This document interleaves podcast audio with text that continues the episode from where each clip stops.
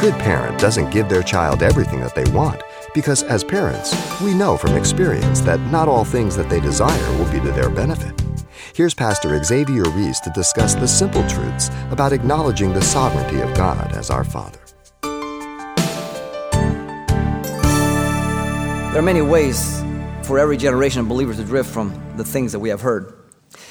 But rather than give you a list, they will all fit into one of three categories the lust of the flesh, the lust of the eye, the pride of life. 1 John 2.16. You fill in the blank. How often does the scriptures call the believer to think, to meditate, to remember that we not drift away from the course that we're in? In fact, Peter puts it this way, uh, 2 Peter uh, chapter 1, verse 5 through 12. And listen well to what he says. He says, But also for this very reason, giving all diligence, add to your faith virtue, to virtue knowledge, knowledge self control, self control perseverance, perseverance godliness, godliness brotherly kindness, brotherly kindness love. For if these things are yours and abound, you will be neither barren nor unfruitful in the knowledge of the Lord and Savior Jesus Christ. For he who lacks these things is short sighted, even to blindness, and has forgotten that he was cleansed from his old sins. Therefore, brethren, be even more diligent to make your call and election sure. Same word, steadfast in Hebrews. For if you do these things, you will never stumble.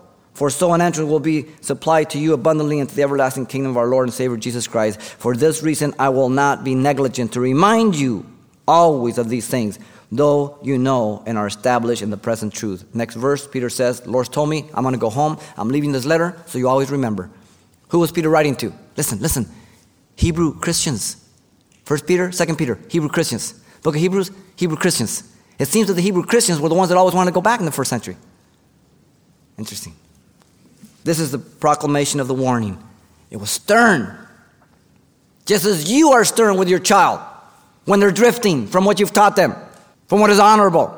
What's your motivation? Hate of your son? I hope not. I'll give you the benefit of the doubt. Love.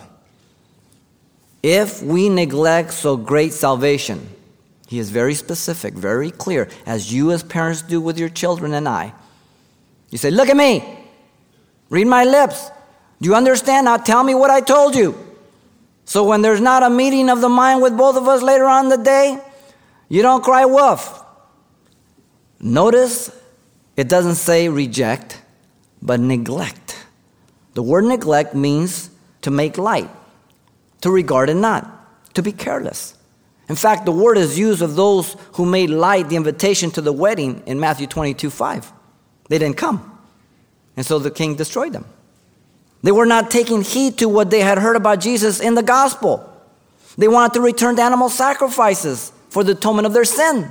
In fact, they were already forsaking the gathering of the saints as the manner of some is in Hebrews 10:25. They weren't going to church anymore. They weren't gathering. Oh, be careful that you don't gather in church. You don't have to come here. You go where God takes you. But you go.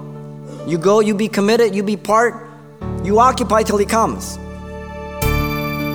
You've been listening to Simple Truths with Pastor Xavier Reese, a daily devotional of the enriching and precious truths found in God's Word. Hear this program again by following the radio listings link at calvarychapelpasadena.com. The studies you hear on Simple Truths are also available on CD. Give us a call at 800 651 8352 for information on how to receive a copy. Or log on to our website for announcements about other ministries at Calvary Chapel, Pasadena. It's all at calvarychapelpasadena.com. And join us next time for more Simple Truths.